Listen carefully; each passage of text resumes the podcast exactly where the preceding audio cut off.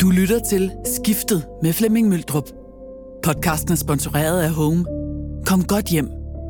Et skift i livet kan komme som et lyn fra en klar himmel. Pludselig, og helt uden advarsel, står man ved en skillevej og skal gentænke sin tilværelse.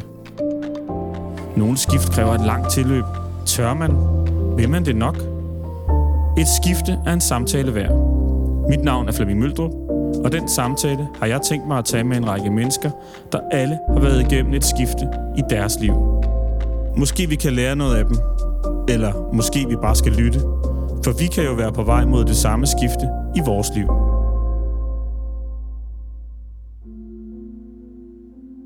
I dag er jeg igen taget til Jylland, nærmere bestemt Djursland, for at mødes med min gæst i hans sommerhus. Sommerhuset er i sig selv en historie for sig. Et sted med gode minder fra sommerferie med børnene og hvad der hører sig til. Alligevel sidder vi her en fredag. Sommerhuset er tømt for personlige ejendele, kun spartansk møbleret med det allermest nødvendige. Nøglerne afleveres nemlig på søndag, og hermed gives der også slip på et sted, der har betydet meget for min gæst i dag. Hvad det vækker af følelser, vender vi tilbage til. Min gæst er Svend Brinkmann. Han er uddannet kant psyk fra Aarhus Universitet og professor i almen psykologi på Aalborg Universitet. Svend har skrevet en masse bøger, her blandt bestsellerne Stå fast, Gå glip og senest Vi er det liv, vi lever. En bog om at tage skæbnen alvorligt. Udover at skrive bestseller, så har Svend også sit eget radioprogram på P1, Brinkmanns Brix, og så bliver der vist nok også plads til lidt forskning. Svend, for det første, tusind tak for, at vi må komme og besøge dig her i dit snart gamle sommerhus. Jamen, tak fordi uh, I vil komme. Mm. Helt til Djursland her. Ja, det er et dejligt sted, det her. Det kan jeg bare lige sige for dem, der lytter med. Vi sidder ude i haven, Ja. og så langt øjet rækker, næsten, kan man kigge først ned forbi en græsplæne, og så ind i en skov. Og der findes næsten ikke noget smukkere syn end en skov. Så det er meget smuk grund, du har her. Og de er ved at få blade, træerne ja. der. Så, Som jeg nævner i min indledning, så har du en uddannelse i psykologi, mm. men faktisk er det ikke der, din akademiske rejse starter. Nej. Du starter på filosofi. Hvorfor filosofi? Det var simpelthen det, jeg interesserede mig for. Efter gymnasiet, der var jeg et år øh, i udlandet. Jeg var i Belgien og lære fransk og Mm. arbejde på en øh, fabrik i sværindustrien. Vi lavede sådan nogle store øh, gulvriste så, til øh, sådan nogle, der er i lufthavne, hvor der ligger tonsvis af bagage på. Mm. Og, sådan noget. og der stod jeg og betjente sådan en maskine og fandt ud af, at jeg ikke skulle være fabriksarbejder. Og jeg prøvede at lære noget fransk, men det var svært at tale med kollegerne der, når, øh, når maskinerne hele tiden larmede. Men jeg stod og tænkte meget, og vidste allerede, da jeg tog ned, at øh, jeg skulle hjem og begynde på universitetet, og det var virkelig det, jeg glædede mig mest til. Det her sabbatår, det skulle bare overstås. Jeg havde haft filosofi i gymnasiet. Jeg havde haft en meget dygtig lærer, og jeg havde selv læst øh, sådan nogle filosofiske værker, og det kværnede bare rundt i hovedet på mig med alle de her filosofiske spørgsmål. Både øh, i gymnasietiden og der ved 60 tons pressen i Belgien. Altså om godt og ondt, og liv og død, og individ og samfund, og øh, hjernen og kroppen og bevidstheden, hvordan det hele hænger sammen. De helt fundamentale spørgsmål. Og tænk, at man kunne studere det på universitetet. Ikke? Altså, det var virkelig... Mm. Altså, filosofi, det er jo kærlighed til visdom, betyder det fra det græske. Og, og jeg havde og har kærlighed til filosofi. Så det startede jeg på Mm. i 95 Mm. i øh, Universitetsparken på Aarhus Universitet. Det er jo i arkitekturkanonen, hvor øh, der er parken med søerne og ænderne, hvor jeg har været, siden jeg var en lille dreng med min farmor og Mm. fodrede dem. Øh, hun boede i Aarhus. Mm. Og så øh, de her smukke gule bygninger. Det er et meget, meget smukt sted. Meget smukt. Meget smukt og sted. det- Ja, og jeg, altså, jeg var virkelig ydmyg over for det. Altså, mm. tænkte, jeg kunne få lov at komme der og læse Platon og Aristoteles og så videre, og få SU for det. Altså. Og det, det lyder som om, at jeg er fætter for det danske velfærdssamfund, når jeg siger det på den her måde, men det var virkelig sådan, jeg havde det. Mhm. Jeg synes, det var en kæmpe gave, et stort privilegium. Så det var der, det begyndte, Ja. og det studerede jeg et par år, og øh, var vild med det, Ja. Og så skiftede jeg alligevel. ja, så skifter du, fordi du, du skiftede det er nemlig... sgu også lidt mærkeligt, når man... Du skiftede til, filos- øh, til psykologi. Ja. ja. Mm. Jo, altså Ja. ja. jeg læste øh, filosofi på fuld tid i to år, og efter halvandet år, altså der begyndte jeg at have svært ved at falde i søvn om, øh, om aftenen, og der var det ikke kun øh, filosofien, der kværnede rundt i hovedet på mig, men også sådan bekymringstanker. Altså, hvad skulle det blive til? Jeg kunne se, at de ældre studerende, der blev færdige, de havde måske svært ved at finde job. Øh, de var blevet, de blev sådan de der arbejdsløse humanister. Nogen blev gymnasielærer, men var det egentlig det, jeg ville? Og, øh, jeg vil også gerne stifte familie og have en indkomst, og øh, jeg er jo fra Herning, altså Midtjylland, og det, det praktiske skal også være på plads, ikke? og man skal tjene nogle penge og betale sin gæld og sådan nogle ting. Og øh, jeg blev simpelthen bare bange for, om det kunne lade sig gøre med filosofien, så det, det var simpelthen et valg, jeg skulle træffe, om jeg skulle altså, forlade det fag, som jeg virkelig holdt meget Ja. af. Men du lå simpelthen der i din seng om aftenen og var bange for, at du ja. Ja. kiggede ind i en tilværelse uden, øh, Ja. uden penge. Jeg har altid haft øh, svært ved at sove, sådan set, altså, specielt når jeg bekymrer mig. Ja. Men, Men, øh, øh, og jeg kan bare huske, altså, jamen, der var en lang periode, hvor jeg ikke, øh, hvor jeg egentlig ikke havde det så godt med mm. det, altså, fordi jeg på den ene side vidste, at jeg var på den rette hylde, Ja. rent øh, interessemæssigt. Øh, at det var der, mit hjerte lå, mm. Og samtidig så var det den forkerte hylde i forhold til mine mere sådan øh, praktiske ja. ambitioner for livet. Men kan du huske, hvad du, når du lå der om aftenen, og så tænkte, altså skulle prøve at argumentere den ene vej eller den anden vej, hvad, kan du huske, hvad det største argument var for, at du skulle blive på filosofi, og hvad det største argument var for, at du skulle forlade filosofi? Altså argumentet for at blive, det var jo, at jeg nok aldrig ville kunne finde noget, jeg synes var lige så spændende. Mm. Altså det var lystdrevet. Mm. Og argumentet for at, at forlade filosofi, det, det, jamen det var jo simpelthen bare, at... Øh, altså jeg, jeg, var, jeg var måske bange, altså. Mm. Bange for at, at sidde der med en uddannelse inden for noget, jeg interesserede mig virkelig for, meget for, men hvor det også var ubrugeligt. Jeg synes jo, jeg fandt en, en ret god løsning, og det Mhm. var jo også derfor, jeg skiftede. Ikke? Altså, jeg tænkte med psykologi, der er vi alligevel i et fag, som er beslægtet med filosofien. Mm. Det udspringer jo også historisk af filosofien. Mm. Mm. Så det er nogle af de samme emner, jeg kan få lov at arbejde med, og de samme spørgsmål. Men der er et arbejdsmarked. Ja. Der er en profession. Og det kan godt være, det ikke er lige så fedt et job for mig, øh, at sidde og være praktiserende psykolog for eksempel, eller skolepsykolog, eller arbejdspsykolog, eller hvad det nu er, som de ville have været, og bare sidde og læse bøger og være filosof. det var det, jeg gerne ville. Men, men det ville være okay. Mm. Mm. Altså, jeg kunne godt se mig selv i det. Mm. Mm. Og så gik jeg i gang med at foretage det der skifte, og det, altså, det er jo sådan noget med, jeg skulle først supplere min gymnasiale uddannelse. Jeg er sådan sproglig Mm. fra gymnasiet, og man skulle have noget matematik for at komme ind på psykologi. Der er jo en masse sådan statistik og alt Mm. muligt, man skal lære på psykologistudiet. Så det blev til to år på fuld tid på filosofi, og så begyndte jeg forfra på psykologi. Men så fortsatte jeg faktisk med at læse filosofi, øh, hvor jeg selv betalte for at være tilknyttet universitetet og gå til eksamen og få den her bachelorgrad. Altså helt kunne jeg Så ikke helt slippe kunne du ikke det. slippe Nej. det? Nej. Og jeg fortsatte jo også altså Mm. mm. sidenhen med at, Ja. at læse filosofiske værker Mm. mm. og skrive om filosofi. Mm. Mm. Og nu som forsker udgiver jeg også Ja. ja. øh, videnskabelige artikler i filosofiske tidsskrifter. Mm. Mm. Stort set lige så meget, som jeg gør i psykologiske tidsskrifter. Mm. Så jeg har, har den der dobbelt. Fortrød du på noget tidspunkt i din studietid, at du traf det her, hvad kan man sige, lidt rationelle valg? Øhm. Ja, altså nej, jeg fortrød det jo ikke, fordi så kunne jeg jo i princippet have valgt om igen. Ja. Det tror jeg godt. Jeg vil nærmere sige, at jeg, jeg ved ikke, altså i og med, at jeg havde læst de der to år, og et meget grundlæggende fag, som filosofi jo er, som ligesom er også en betingelse for mange af de videnskaber, der findes, også psykologien, at der er ligesom tænkt nogle ting i filosofien, som videnskaberne bygger på. Altså, hvad er overhovedet viden? Hvad er videnskab og erkendelse? Hvad er øh, menneskelige følelser? Det er jo det, man også arbejder empirisk med i psykologien. Det har jeg jo læst en masse om i filosofi på forhånd. Så jeg synes, jeg var lidt en helvedes kal. Altså, jeg tror, jeg var en meget belastende studerende de første par år. Meget lidt ydmyg. Jeg var meget ydmyg, da jeg begyndte på filosofi i 95, mm. Mm. men ikke så ydmyg, da jeg begyndte på psykologi i 97. Men lærerne var heldigvis søde til ligesom at, at rumme mig.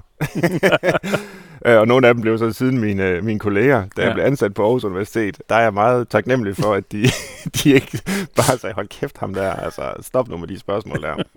og, og så blev det jo også sjovt. Altså ja. det blev jo sjovt, også at jeg havde sådan et lille forspring, i og med at jeg havde studeret noget før, Mm. og kunne indgå i diskussioner og anvende de filosofiske øh, perspektiver på de her psykologiske ting, vi diskuterede.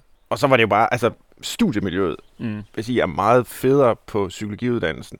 Altså der er langt flere øh, kvinder, Ja. kvindelige studerende, meget sådan sociale, omsorgsfulde mennesker. Mm. De bliver jo typisk psykologer, øh, i første omgang psykologistuderende, ja. fordi de gerne vil være noget for andre og hjælpe andre. Så miljøet er ikke nær så kompetitivt som på filosofi. Hvorfor er det kompetitivt på filosofi? Altså det man gerne vil, når man studerer filosofi, eller mange vil, det er at få sådan en akademisk karriere. Mm. For det er noget af det eneste, man kan. Ikke? Og så skal man have en phd grad og så skal man have de højeste karakterer, man skal gøre sig positivt bemærket, og man skal være skide dygtig og skarp. Så det er sådan ekstremt elitært, sådan set. Øh, så skal man de rigtige steder hen på udlandsophold, have de rigtige vejledere, og det er sådan meget et spørgsmål om hele tiden at, Mm. at, at træffe de rigtige valg der. Og der er psykologi meget sådan, altså det er også kompetitivt, selvfølgelig er det det, og det er også ekstremt dygtige studerende. Man skal jo have et tårnhøjt snit for at overhovedet komme ind på psykologiuddannelsen. Så, så det er virkelig ambitiøse øh, unge mennesker, der går der. Men øh, ja, nu lyder det som om, at filosofistuderende ikke er søde. Det er langt de fleste af dem jo heldigvis. Men, men psykologistuderende er måske lidt mere sådan, vi er her for at være sammen, vi er her for at hjælpe Mm. mm. hinanden i, i højere grad. Forestiller du dig, når du så ligger vågen der en gang imellem om aftenen, nu er du jo kommet i sikker havn, ikke? Men forestiller du dig nogensinde, hvordan livet øh, ville have udfoldet sig, hvis du var blevet på filosofistudiet? Ja, og der var også en lang periode, hvor jeg øh, søgte, altså nu er jeg virkelig havnet på den rette hylde. Også, ja. øh, jeg er meget glad for mit institut, hvor jeg arbejder i Aalborg, og mine kolleger. Og, men, men der har været nogle år, hvor jeg også aktivt holdt øje med, er der nu nogle stillinger, jeg kan søge på filosofi? Altså skal jeg prøve at gå lidt Mm. tilbage til det, øh, fordi det på mange måder er der, jeg befinder mig bedst. Mm. Altså med den her sådan meget frie tænkning, og også meget grundlæggende tænkning. Så der var mange år, hvor jeg forestillede mig, altså, ville det have været federe? Men på en måde har jeg jo, har jeg jo ikke forladt filosofien. Jeg har også flere gange været på udlandsophold, som Mm. det hedder. Altså en gang Mm. som specialestuderende, hvor jeg så skrev speciale i psykologi, Mm. men jo faktisk var på Oxford Universitetet på fi- deres filosofiafdeling. Og det var jeg også som phd studerende Mm. Altså, jeg har hele tiden forsøgt ligesom at få mest mulig filosofi ind i mit ja. psykologiske virke. Men, men jeg har da tænkt ind imellem, det kunne, det kunne have været spændende at, at bare kunne have givet den fuld skrue. Altså ikke bekymre sig om, Mm. mm. er det, jeg laver nu, psykologisk relevant i tilstrækkelig grad, men bare tænke, altså rent øh, filosofisk. Men, men jeg tror alligevel, at det alt i alt passer mig ret godt, det her med, at der også er en videnskab og en profession, altså psykologi, handler jo i, i en lidt mere direkte forstand om folks liv, Mm. hvordan vi går og har det, øh, hvilke problemer mennesker oplever i et moderne samfund. Og Mm. det er jo sådan nogle, nogle ting, jeg er virkelig optaget af, Mm. mm. genuint optaget af. Og, øh, og det ville jeg nok ikke have haft så direkte en adgang til, kan Nej. man sige, Ja. hvis jeg bare var blevet filosof og siddet Ja. og tænkt, ikke? Altså, Jeg tror, du var blevet, vi to kender hinanden en lille bitte smule. Jeg kender dig mm. altid som øh, sjov, men også en, altså du er ikke alvorligt, det er ikke det rigtige ord, tror jeg. Men der er altid en sandhed i, i det, du siger. Det kan jeg enormt godt lide. Men tror du, hvis du var blevet filosof, og måske var blevet tænker, ja. tror du så, du var blevet bitter? Altså over altså måske de manglende muligheder, som du jo har fået. Du har mange muligheder, du bruger dem jo meget nu, Ja. ikke? altså, det er en, en realistisk mulighed. Mm. Det tror jeg faktisk. Mm. Altså, jeg kan jo se mange af mine medstuderende fra filosofistudiet, og ja, der er dem, der er kommet siden, ikke? Altså, som virkelig har været dygtige og har meget at byde på. Øh, og så må de, må de senere skifte spor, Mm. fordi de ikke kan få et job på universitetet med en filosofiuddannelse, Mm. eller noget, der ligner som er tilstrækkeligt spændende. Og så må de bare tage et eller andet, ikke? Jeg tror, jeg godt kunne være blevet bitter Mm. i sådan en situation. Du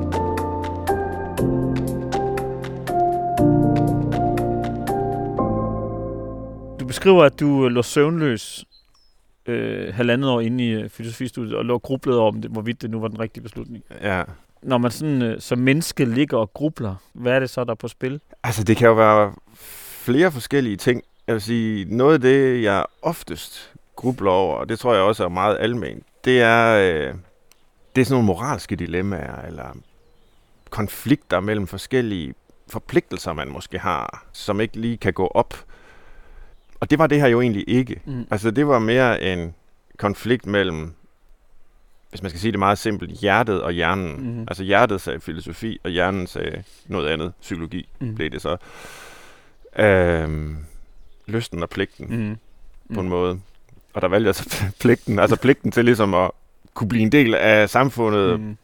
tjene mine egne penge, forsørge en familie, sådan nogle totalt øh, klassiske borgerlige Ja. dyder, ikke? som jeg også er vokset op med. Mm. Der i, i Herning og Ja. Midtjylland, og som, det er jo som også- ikke bare er noget ydre i forhold til mig. Altså, det er jo Nej, ikke, på- det, det, ja. det, er jo også sådan, jeg er. Ja, altså, præcis. Det, ja. Det er det, skulle til sige, fordi du forsvarer jo ofte den måde at betragte tilværelsen på, ikke? Så det er jo ikke på noget, altså det er jo ikke noget, du bare ligesom, ja, det er sådan, du er. Ja, Ikke? det er det. Og nogle gange er jeg jo nok også for meget sådan. Og Ja. jeg tror da også, hvis mine børn nu havde spurgt mig til råds, og det var dem, der lå og grublede, skulle jeg skifte uddannelse, Mm. så havde jeg da nok i højere grad sagt til dem, "Jamen, du skal også lytte til dit hjerte. Mm. Du skal da også følge din interesse og din lyst. Mm. Så det er jo ikke fordi, at jeg synes, der kun skal være rationalitet Nej. og, Nej, nej, og nej. hjerne, vel? Altså, men, men jeg synes, at den dimension skal have plads. Mm. Og det, øh, det, det får den måske også igen i stigende grad, men der var altså mange år, måske endda årtier, hvor det eneste, man nærmest kunne sige til de unge mennesker, det var, altså just do it, ikke? Mhm. Altså du har lysten, så følg den, og øh, altid gå med hjertet, og, og så videre. Og det lyder også smukt og romantisk Mhm. og sådan noget, men jeg tror også, det giver mange nederlag. Mm. Altså, hvor, hvor det ikke gør noget, at man også lige slår fornuften til, Mm. og prøver at finde en, en form for balance. Mm. Mm. Altså begge dele skal jo med. Og en af de filosofer, jeg jo så læste, det var Søren Kierkegaard, og et af de værker, vi læste, det var Enten Eller, som har den her, øh, eller anden del Enten Eller, har den smukke undertitel om ligevægten mellem det æstetiske og etiske i personlighedens udarbejdelse. Og det har været en ledetråd for mig, siden jeg læste det der i 596, ikke? Kan du prøve at sætte, vil du sætte nogle ord på det? Ja, Ja. altså det betyder jo, det æstetiske hos Kierkegaard, det er ikke bare sådan noget med kunst og kultur og det smukke og skønne og sådan noget. Det æstetiske, det er alt det umiddelbare Mm. i tilværelsen. Hvad vi umiddelbart har lyst til, hvad vi umiddelbart stræber efter, hvem vi umiddelbart er. Og det etiske, det er deroverfor det, der handler om det almene og det forpligtende, hvor vi ikke bare umiddelbart mærker, nu har jeg lyst til det, så gør jeg det, men hvor vi også Mm. overvejer, jamen bør jeg gøre det, jeg har lyst til? Mm. Altså man forholder sig til sig selv ind igennem for eksempel øh, nogle moralske overvejelser. Mm. Det er det etiske. Mm. Og det smukke der ved Kierkegaard, det er jo, at han i enten eller, det er jo de tidlige værker, argumenterer for ligevægt. Når personligheden ligesom skal udarbejdes, når man skal leve sit liv, så skal man tilstræbe en ligevægt mellem det æstetiske og det etiske. Mm. Og det ønsker jeg at gøre. Så Mm. siden kommer der også med Kierkegaard, altså det religiøse, altså ligesom der bryder helt med den der logik, og det er nogle helt andre Mm. kategorier og sådan noget. Men, men jeg kan godt lide tanken om ligevægt mellem lysten og pligten, mellem det æstetiske og det, Mm. det etiske. Mm. Beslutningen om skiftet fra filosofi til psykologi måske er, som du skriver, eller beskriver det meget pragmatisk Mm. i virkeligheden, ikke? Jo. Og jeg kender dig jo også som en pragmatisk og pligtopfyldende person. Bliver du nogensinde irriteret på dig selv over måske at være der som menneske? Jeg bliver i hvert fald tit irriteret på mig selv i det hele taget. og det kan, det kan sagtens være, at det nogle gange har med det at gøre, øh, som du peger på der. Altså man kan også, man kan også være for pligt opfyldende eller pligtorienteret. Og Man kan også gå for meget op i, om man nu har gjort det godt nok i forhold til andre mennesker. Altså, hvor, hvor det ikke, så man ikke længere øh, måske sådan et specielt, øh, hvad kan man sige, rundt menneske, altså, eller et helt menneske, så kan man blive sådan en, øh, nærmest en regelrytter, eller, Ja. og, og det frygter jeg da nogle gange, at jeg kommer til at blive, og Altså det, kan jo også, det er jo bagsiden Mm. mm. ved også at ligge vågen om natten nogle gange, hvad jeg så stadigvæk kan gøre indimellem, ikke? Og tænke, okay, ej, fik jeg sagt noget forkert der, og øh, ved, hvad han eller hun så tænker Mm. mm. om mig, eller, Mm. mm. øh, altså, der ligger også det i det pligtopfyldende, ja. at man øh, også kan være ret bange for, hvad andre mennesker mener om en. Hmm. Og det er ikke altid specielt godt. Men er du det? Altså det går, at jeg ikke fremtræder sådan, øh, men det tror jeg så set, jeg er. Hmm. Ikke, altså jeg kan sagtens tåle, at folk siger, at Svend Brinkmann er dum på sociale medier og sådan noget. Altså det, det er ikke så meget på den måde. Nej. Det er mere folk, jeg arbejder sammen med, folk, øh, som jeg selv holder af og respekterer. Og, altså, mm. Hvis ikke de relationer er gode, og jeg sådan, synes, at jeg gør mit bedste for at være i dem og pleje dem bedst muligt, der tænker jeg meget over, hvordan Mm. andre mennesker opfatter mig. Mm. Hvad vil min mor sige til det her? Eller hvad, hvad vil min ja, ja, kone, hvad vil min søster? Altså, altså sådan noget, ikke? Jo. Og så måske et lidt fragt spørgsmål her. Kan du godt blive misundelig på sådan en som mig, Ja som måske, der, altså lidt karikeret, er mere lystdrevet? Ja. Altså, Jo, men det tror jeg da ikke bare er at karikere. Det tror jeg da er fuldstændig rigtigt. Mm. Øh, og det er jo ikke fordi, at at jeg er rigtig, og du er forkert, Nej, eller nej, omvendt. nej. Øh, altså, vi Slet balancerer måske bare det der med det æstetiske Ja. og etiske på lidt forskellige måder. Ja. Og det synes jeg jo bare er fedt. Altså, det er jo også bare en personlighedsmæssig ja. forskel, som gerne må være der. Det ville være forfærdeligt, hvis alle var ligesom mig. Men jeg kan godt blive lidt misundelig på dig. kan du det? Ja, jeg synes, at du øh, nogle gange siger nogle ting, hvor jeg tænker, shit, det kunne jeg godt, det skulle jeg have tænkt over. Eller, det er rigtigt, det kunne jeg godt have tænkt lidt mere over, eller sådan nogle ting. Og stået lidt mere, apropos, stået lidt mere fast nogle steder, eller blevet lidt mere i noget, der ikke var sjovt, men blevet, i virkeligheden blevet i lidt mere af pligt end af lyst, ikke? Så Hmm. jeg synes egentlig på mange måder, har, har du inspireret mig rigtig meget.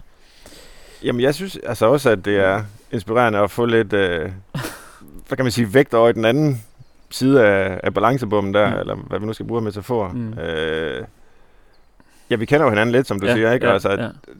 jeg synes, det er fedt at se, hvordan du øh, øh, altså bruger tid på noget, Mm. og går ind i noget, inter- interesserer dig for noget, fordyber dig i noget, Mm. hvor jeg vil sige, altså, det, det, det prioriterer jeg ikke nok, fordi det synes jeg ikke er i overensstemmelse med det, jeg ligesom er forpligtet på. Mm. Altså dit outdoor-liv Mm. og stand-up paddle og alt, Mm. hvad du dyrker Mm. mm. der. Altså, Mm. det er jo mega fedt, det gad jeg da godt at, Mm.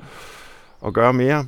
Så det, er- det er helt klart en, øh, et udviklingspunkt for mig. nu har jeg godt nok sagt, vi skal imod øh, udviklingstvangen og sådan noget der, men Men, ja. der, der kan ja, jeg godt Ja. lære noget. Mm. Og så har jeg hele tiden sådan en... Øh, en øh, så siger jeg til mig selv, øh, det kan du gøre, når du går på pension. Men altså for det første, så går jeg jo nok aldrig rigtig på pension. Ikke rigtigt, tror jeg. Øh, altså det, jeg holder nok op med at være ansat på universitetet og sådan Ja. ja. noget, men, men så vil jeg jo fortsat formentlig Præcis. Præcis. skrive bøger og blande mig. Øh, så måske kommer den tid aldrig. Mm. Og, øh, og for det andet, jamen altså, selv hvis den gjorde, hvorfor så udsætte Mm. alting Ja. altid? Det- altså, Det er jo meget det, som jeg er nervøs for, ikke? Ja, Det er jo meget det der, jeg ved ikke, om man er nervøs for det, men, jeg, men pas på med ikke at udsætte ting for længe. Altså, jeg kan huske. Ja. øh, min mor har brugt meget af sit arbejdsliv på at sige, det skal jeg lave, når jeg bliver gammel. mm. Ikke? Ja, Og, øh, og det, det, er jo, det, det kan er jeg også jo høre mig noget, selv sige. Det er jo noget af en chance at tage, Ja, synes jeg, i Ja. virkeligheden, ikke? Ja. Ja. Nå, men det er Jamen, det, det tænker jeg altså meget over, øh, Ja. faktisk. Altså, Ja. Nu sidder vi så i et sommerhus, der er solgt, Ja, og vi har jo nok vidst i mange år, at det her sommerhus på længere sigt, det vil være for lille til vores relativt store familie. Ikke? Ja. Og så har vi først forsøgt at bygge til og få flere værelser, så kunne Mm. børnene holde ud og være her lidt længere, og så, men nu får Mm. børnene jo selv øh, kærester, og, Ja. ja. og, om nogle år sikkert også familie og sådan noget. ja. Ikke? Ja, men vi har bare udsat det og udsat det og udsat det. Øh, og det er faktisk noget, jeg er stolt af, Ja. at vi endelig har, og jeg har endelig, fordi det har været mig, der har bremset. Min kone er meget mere eventyrlysten end mig, Mm. og hun er meget mere øh, lystorienteret i den forstand. Ja. Det gør vi da bare. Altså, Ja. hvad kan der ske ved det? Ja. Og jeg er altid, uh, jamen, der kan ske alt muligt. Så jeg er egentlig lidt stolt af, at, øh, at det lykkedes at få solgt det her, Mm. eller få, Ja.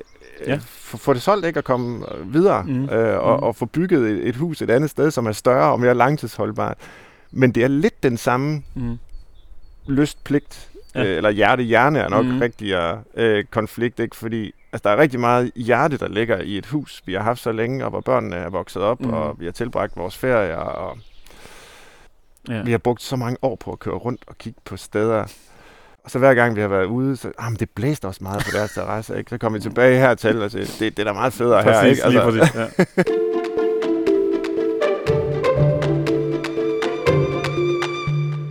Jeg synes også, at de bøger, som du har skrevet, altså dine bestseller i hvert fald, faktisk på mange måder får blandet noget filosofisk ind i noget psykologisk. Jeg synes på en eller anden måde, så du har at alligevel lykkes der, synes jeg, sådan populært det er sagt, glad for. at smelte de to ting sammen. Det er glad for, Så jeg tror også, det er derfor, blandt andet derfor, de er blevet så populære. Nu har du så skrevet en ny bog, Mm. og i den, der skriver du om skæbnen, Ja. Som jeg også synes er et begreb, som er interessant. Kan du ikke forklare, hvordan du forstår skæbnen? Jo, øh, det er nok nemmest at forklare, hvad jeg ikke forstår ved det, fordi Ja. man siger, når man siger skæbne, så tænker de fleste jo på, at det betyder, at alt er forudbestemt, mm. at vi ikke kan træffe valg, og mm. at vi ikke kan flytte os, at, at det her program om skift, mm. altså, ja. det er egentlig øh, meningsløst, fordi vi skifter ikke, altså Mm. alt er ligesom tilrettelagt på forhånd. Og det er jo selvfølgelig åbenlyst forkert. Mm. Altså folk foretager jo skift. Mm. Øh, nu har vi snakket om et af mine, og, og man kan træffe nogle valg i livet. Men ved skæbne forstår jeg det, at vi altså jo altid, og på en måde er det jo en banalitet, mm. men det er en banalitet, vi tit overser. Vi træffer kun valg inden for en ramme eller horisont, som vi ikke selv har valgt. Så der er rigtig meget, der ikke er valgt af os selv, men som er givet.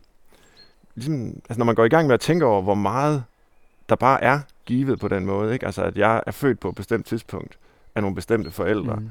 øh, et bestemt sted i verden, med nogle bestemte gener, i en bestemt historisk situation. Og, og man kan blive ved, lære at tale et bestemt sprog, få nogle bestemte værdier. Altså, man kan jo remse op fra nu mm. af, og, og flere timer nærmest, med alt det, der er udgangspunkt for mit liv. Ting, jeg oplever også, har oplevet min barndom, og relationer, jeg har haft, øh, tilfældige møder. Øh, jeg mødte min egen kone øh, til en fest på, på vores gymnasium, hvor jeg gik i 3.G, og øh, så blev hun min kone, og nu sidder mm. vi her øh, så mange år senere og har tre børn. Ikke? Altså, det vidste jeg jo ikke dengang. Mm. Alt det, det er selvfølgelig noget, jeg har haft indflydelse på i en eller anden grad, men ikke ret meget vel. Mm.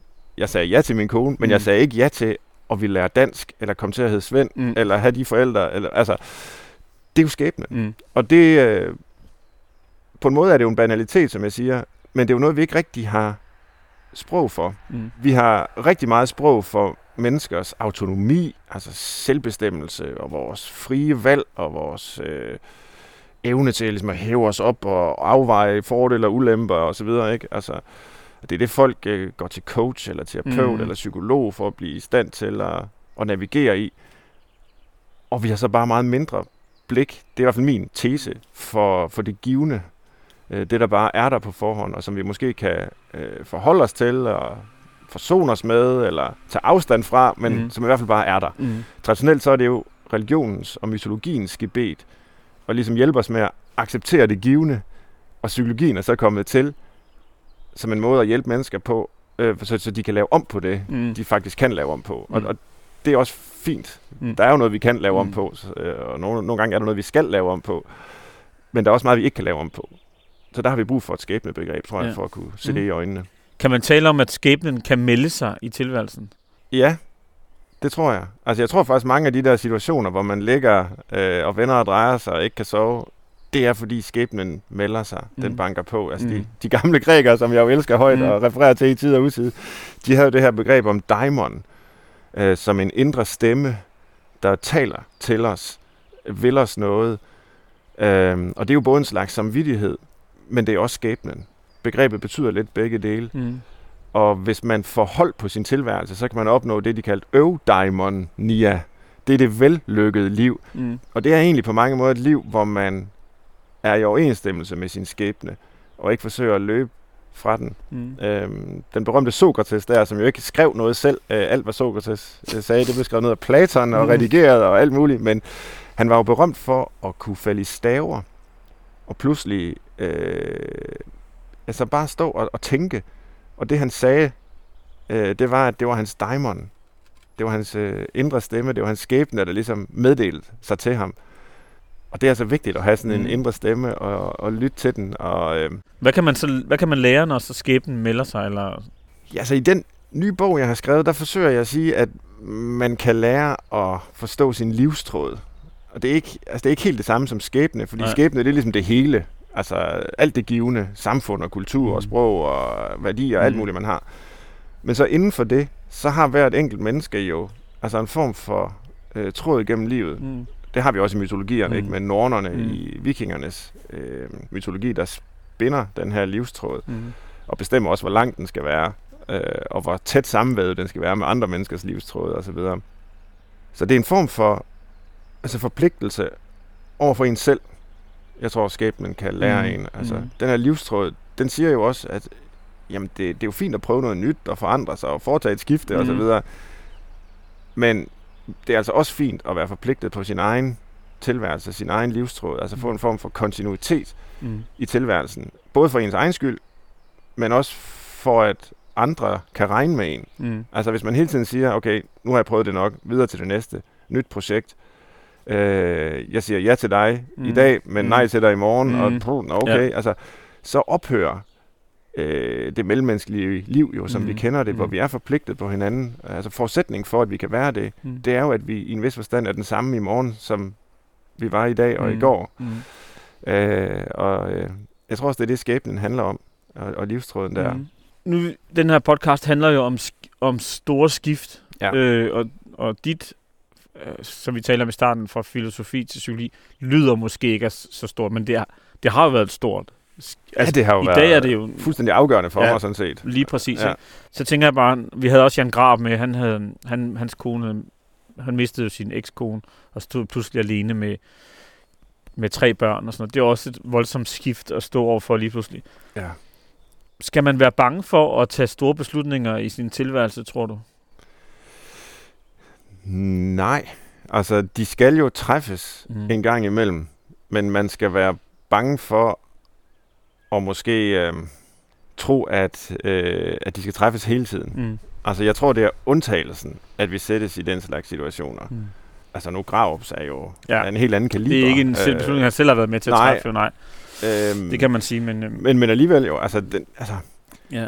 der, der, der Men Christian sned- Jensen for eksempel træffer en beslutning om at stoppe i politik Ja. umiddelbart efter øh, Ja, han ikke han kan misse ud på formandskabet, ikke? Jo. Det er jo en stor beslutning, helt sikkert. kan man sige. Ja, men og dem skal vi selvfølgelig altså interessere os for at Ja. tale om og, Ja. og, og træffe bedst muligt osv. Ja.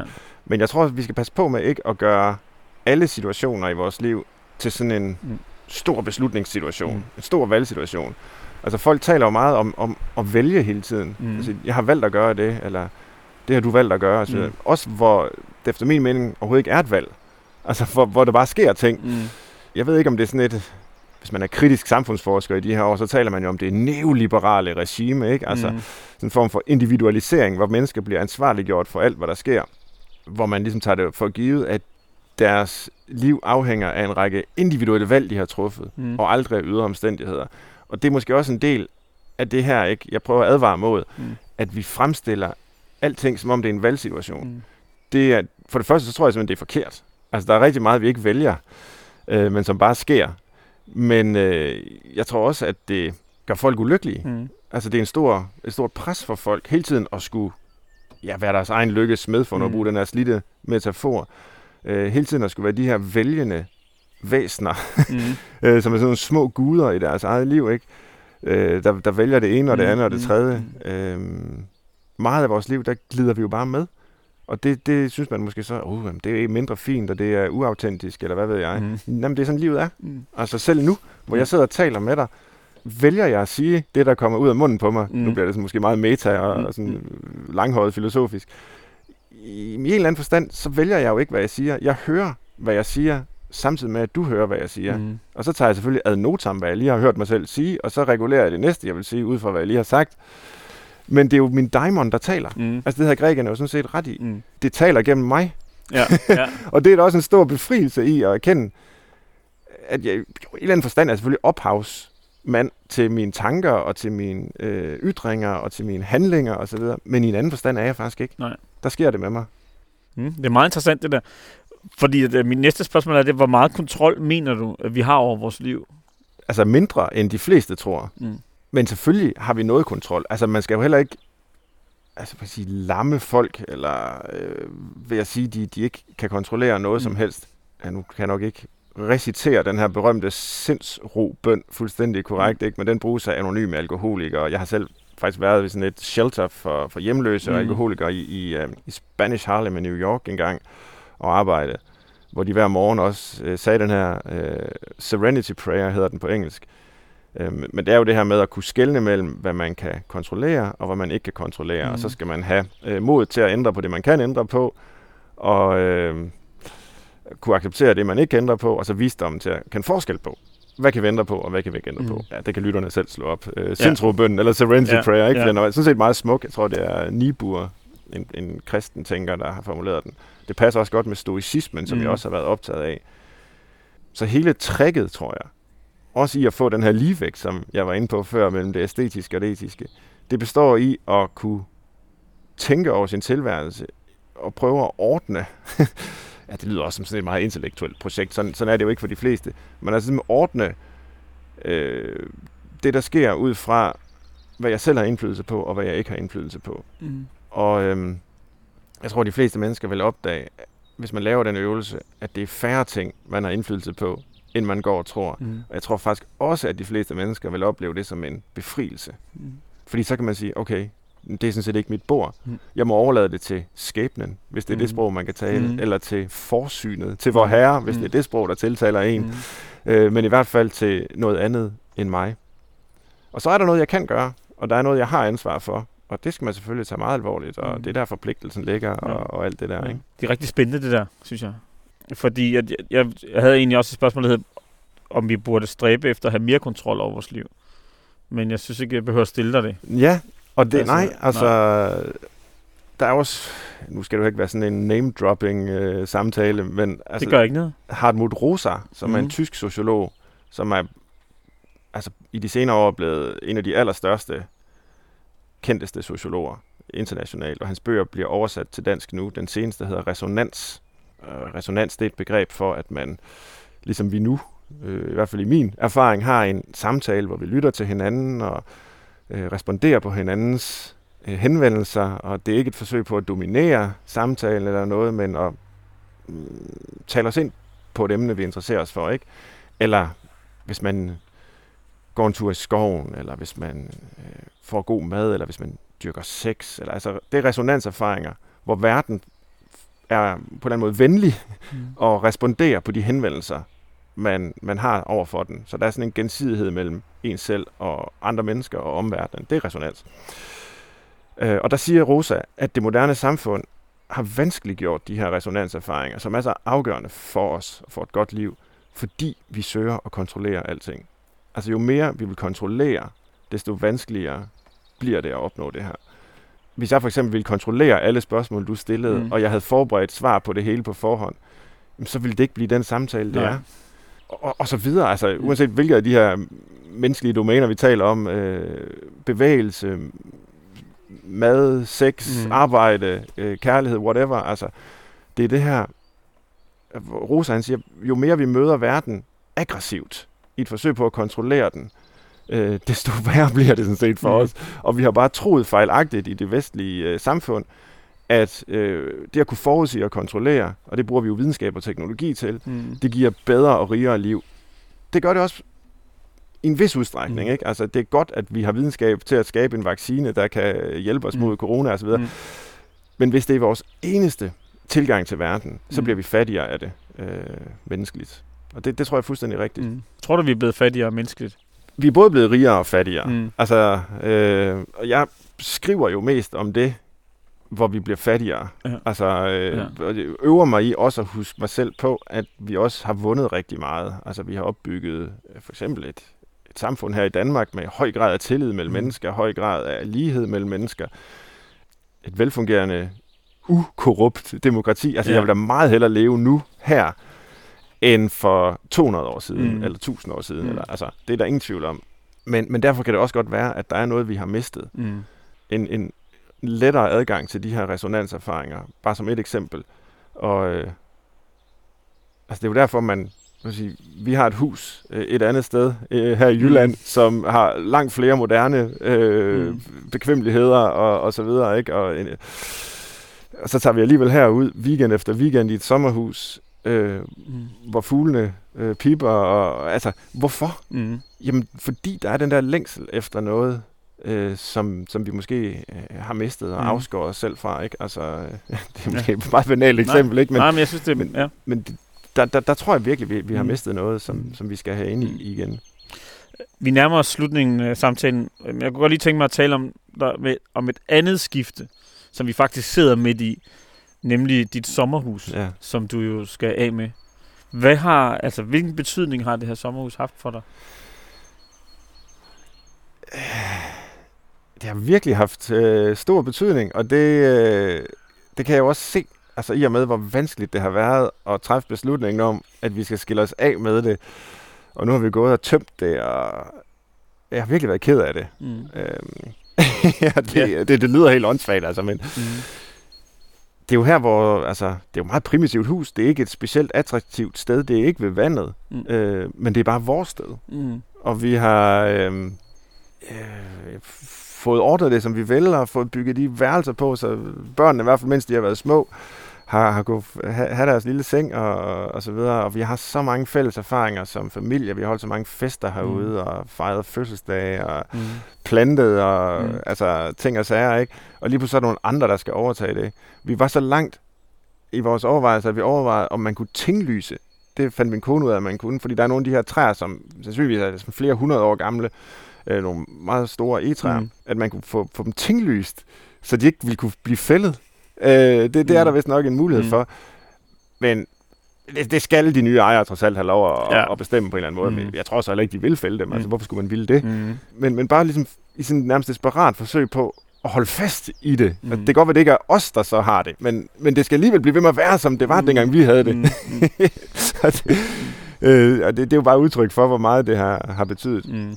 Men altså, vi, vi bygger så, eller får bygget, det er jo ikke noget, vi selv kan finde ud af, men altså får bygget et nyt sommerhus, Mm. øh, det har vi bare ikke endnu. Der går måske tre kvart år eller mere, før vi så kan, kan være der i vores ferier og weekender.